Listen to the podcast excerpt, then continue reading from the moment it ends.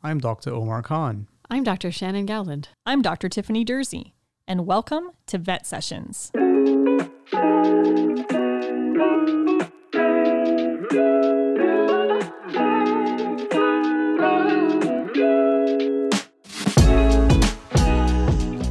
Hello and welcome to Vet Sessions. I'm Doctor Shannon Gowland and I'm your host today.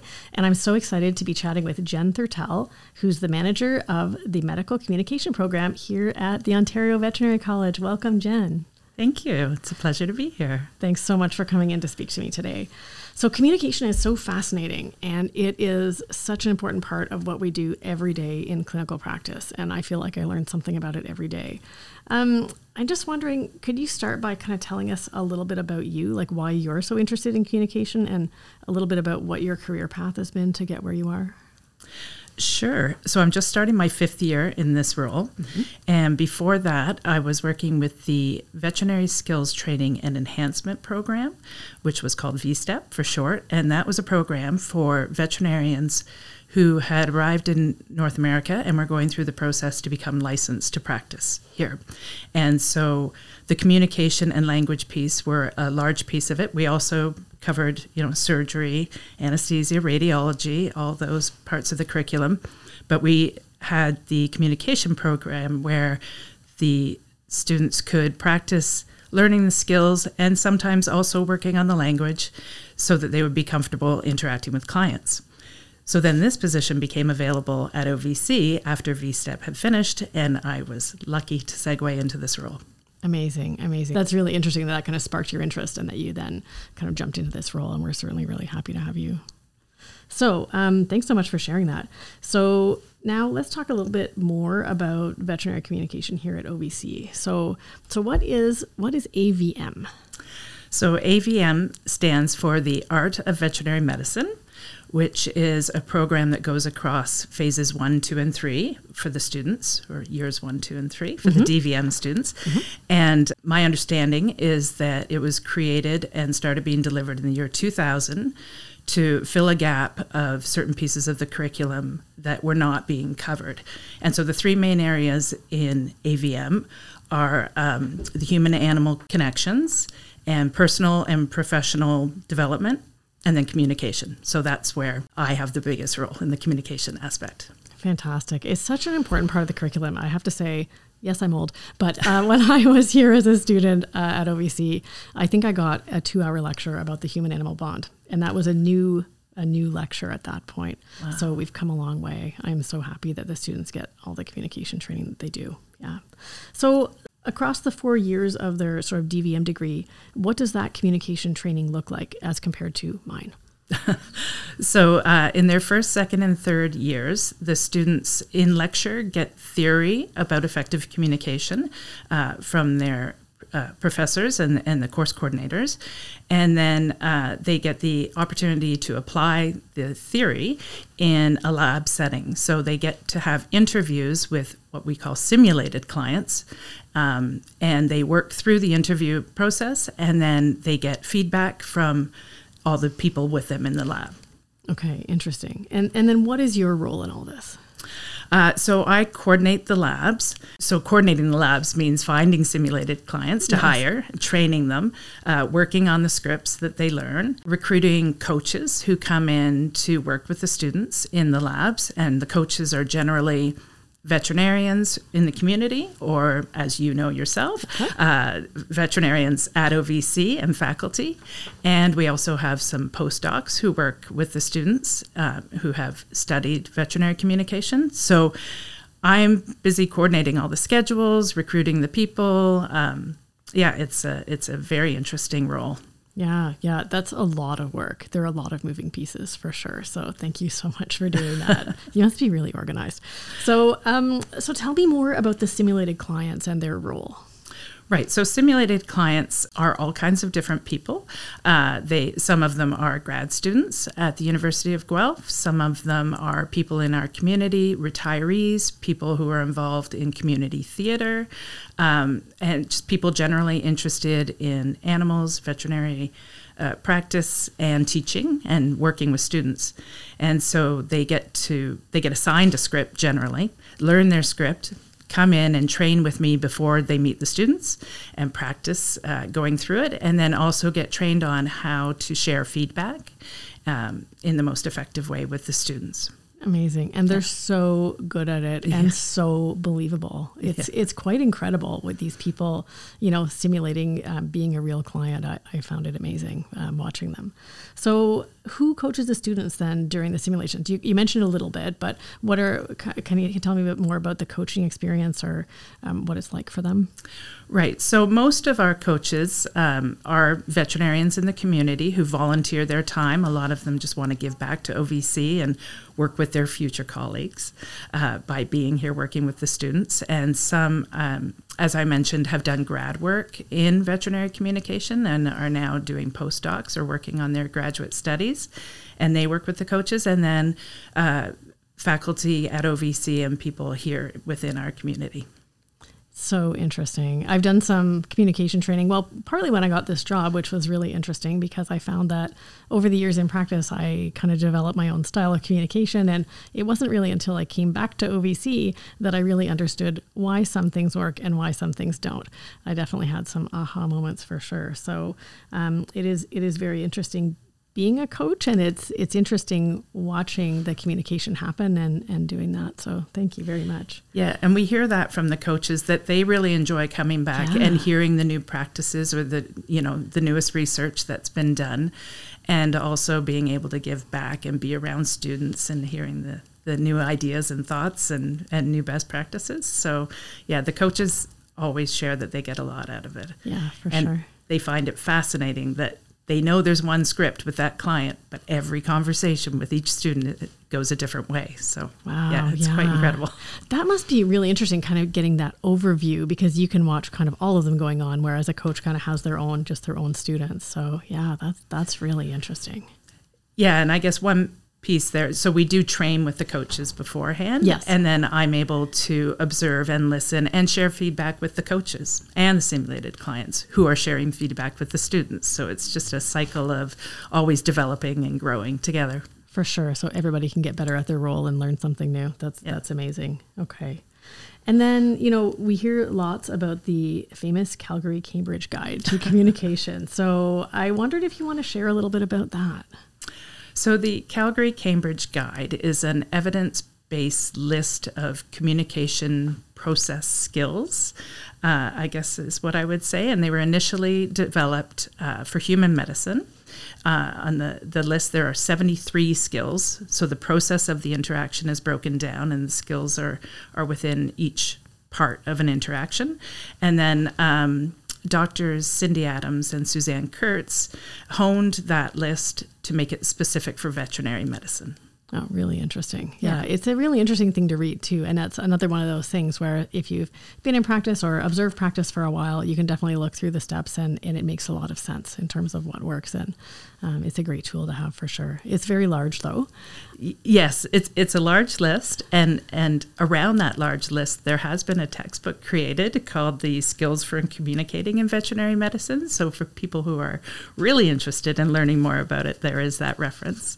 Amazing. Amazing. Okay.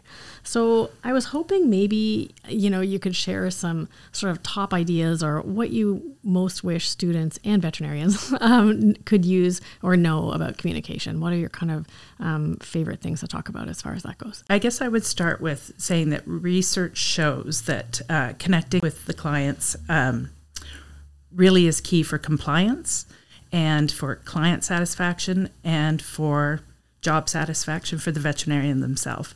And so if I was to break down skills that help with that connecting with and working with, um, I would probably start with avoiding making any assumptions of who you're about to be with. Yes. Asking open-ended questions so that you can hear the story from the client. Listening reflectively so you make sure you're hearing what's being said and you're gathering all the information, being aware of your own uh, nonverbal communication and the nonverbal communication that from your client. And I think checking in is very important once you get to the explaining, educating piece uh, in an interaction. So just making sure what you're saying is making sense and, and you're both on the same page as you move forward.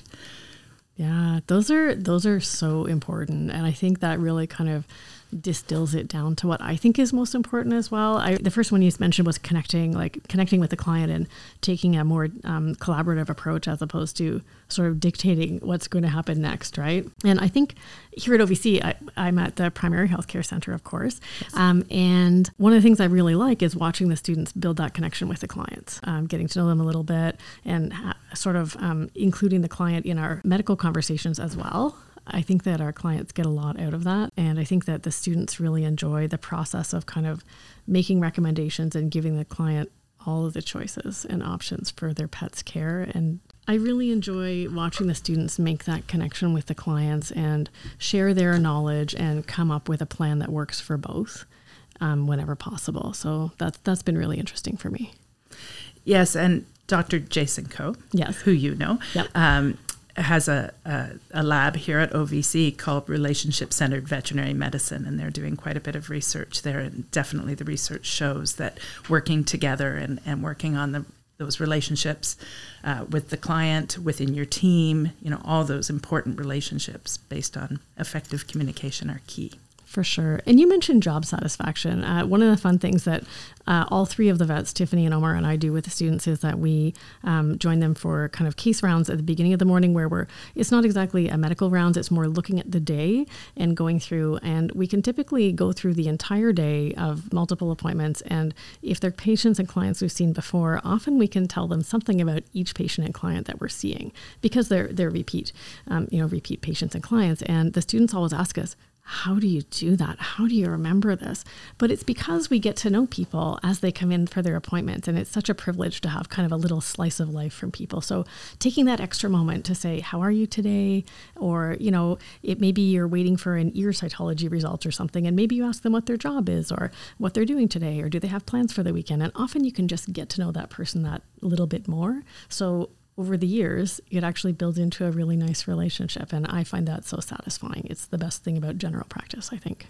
Nice, yes. And learning about a person's environment and learning more about the person themselves and the patient can also be very helpful when plans need to be made and treatments need to be figured out. Knowing, you know, if someone's out all day, three times a day with a pill won't work for that person. So you can figure out the most appropriate treatment plans more effectively the more you know and have connected with that client. Oh, absolutely. And we have a client who recently who has, you know, osteoarthritis in her own knees. And so she can't bend down to medicate her cat on the floor. So then we had to work around that a little bit. But if we didn't know that about her, then we would just send home pills and assume it would be fine.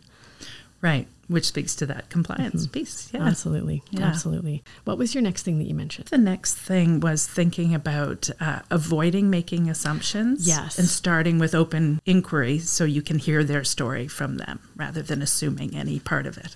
Absolutely. That's so important. And you can't tell by, you you can't look at a person and really tell anything about them at all in terms of what they're going to want for their pet care. Um, and it's uh, it's really interesting watching situations unfold as students go in and they get to know the person a little bit better and ask a lot of questions. Mm-hmm. And that builds that rapport and mm-hmm. connection that we were starting with. Yeah, absolutely. And just asking the person what they're hoping for. Yes. You know, often then they, they will tell you what they want and then that removes any possibility of making assumptions. So yeah, sometimes we're just afraid to ask those questions somehow. Right. But when we ask them, we deepen that connection. Absolutely. And then the next thing you mentioned? The next one was about nonverbals, both being yes. aware of one's own yes. and picking up on the clues that that, you, that the client is giving you.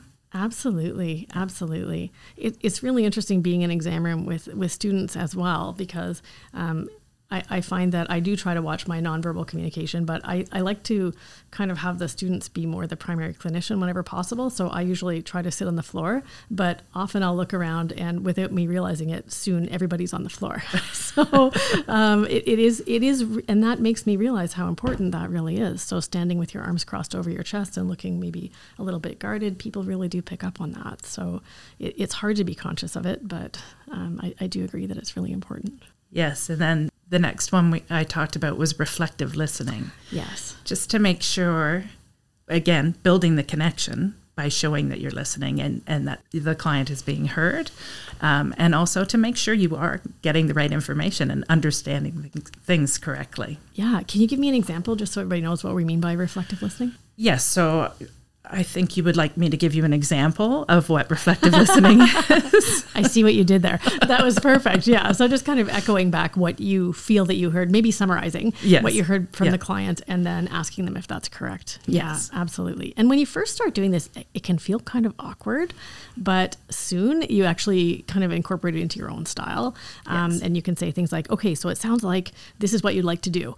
Um, and then you can go from there. So you don't have to like parrot back the client's words. You can just summarize and and ask them if that's what they meant. Yes, and that check-in to yeah. make sure. And so often that seems to kind of open the door for people to, but add to what you said. So I can say, you know, it sounds like you'd like to do this. Is that right? And they'll say, yep, but this, that, and the other thing. And it's just amazing how that conversational ball then goes back and forth really easily because the person realizes that you really want to know what it is that they want. Right. And they feel engaged and heard. Yeah. Yeah. yeah it's, it's really great. Yeah. So I guess th- with the reflective listening, um, that's often part of the gathering the history part of the interaction. And then yes. once the physical exam has happened and you move into the explaining and planning piece, that's where checking in uh, is very important. And the skill is actually called chunking and checking. Okay. So you chunk the information and then you check in. Does that make sense? Do you have any questions about that?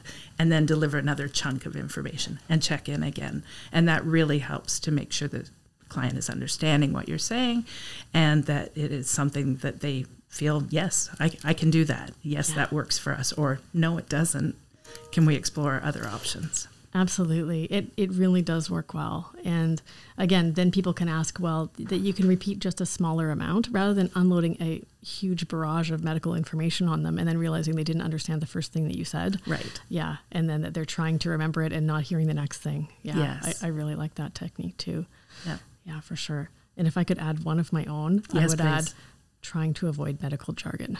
Uh, so yes. we are steeped in this language, the medical language, for years and uh, for our entire career. Um, I find the most common words that students say that owners really don't understand are N SAIDs. So N SAID stands for non-steroidal anti-inflammatory drug, but to us, it's in fact a word. So even though it's an acronym. So um, I, I think that avoiding words like that, um, N SAID, hepatic, renal, meaning liver, kidney. We just say these words. To us, they the meaning is so clear that often we don't think to explain what that means. But those are the top three that I hear people say. And so trying to avoid that jargon that is so natural to us, um, it can be really hard. Yes. Yeah, that is a very important one. And you can do a real life rewind, I guess, if you do catch yourself oh, saying yeah. something right. Oh, I'm sorry. I just said N SAID. Do you know what that means? Yeah, absolutely. It's, yeah. That checking in piece. Yeah, yeah, yeah, for sure. So it's okay if you jargonize as long as you explain what that word right. means. Absolutely. Right. Just don't carry on as though they, of course, understand this strange language that you're speaking. Right. Yeah. Yeah. yeah very sure. good point. For sure. For sure. And then um, the other thing I know that's really important when talking about communication is empathy. Um, I know that you feel really strongly about that and have some ideas around um, what we should think about when it comes to empathy. Yes. So one article I've read says empathy is an I and a you statement. So I understand that you are having a hard day. It doesn't mean that you need to be in the same situation as the person. It just shows that you are understanding where they are or what they're sharing with you. Um, does that make sense? That's a really interesting way of thinking of it. I haven't actually heard of it described as an I and you statement. Oh. I, I love that, actually. Oh, good. Yeah. Well, that was in uh, Doctor Adams and, and Kurtz's textbook about veterinary medicine. Okay. Um, and yes, it, it's a very effective, so, because I think sometimes empathy and sympathy and compassion can get mixed up in a way that you need to be sad if someone is sad. Yes. Um, and I don't feel that that is what, especially clinical empathy, um, is. Empathy is just understanding what the person is sharing with you and sharing with them that you are understanding what they're sharing with you. Yeah. So I recently read uh, an article that is out this month in Veterinary Practice News called Clinical Empathy. And Doctor Tincher wrote this article and highlighted many of the same skills that we've just talked about, uh, the reflective listening, the open-ended questions, that all wrap up in what she said is the veterinarian's superpower, which Love is that. Clinical empathy. Yeah, I loved it too. I highly recommend the article. Very interesting about communication and okay. empathy. Okay, I'm looking forward to reading it. Yeah, I, I do really like um, the way you're describing empathy, and it's so important.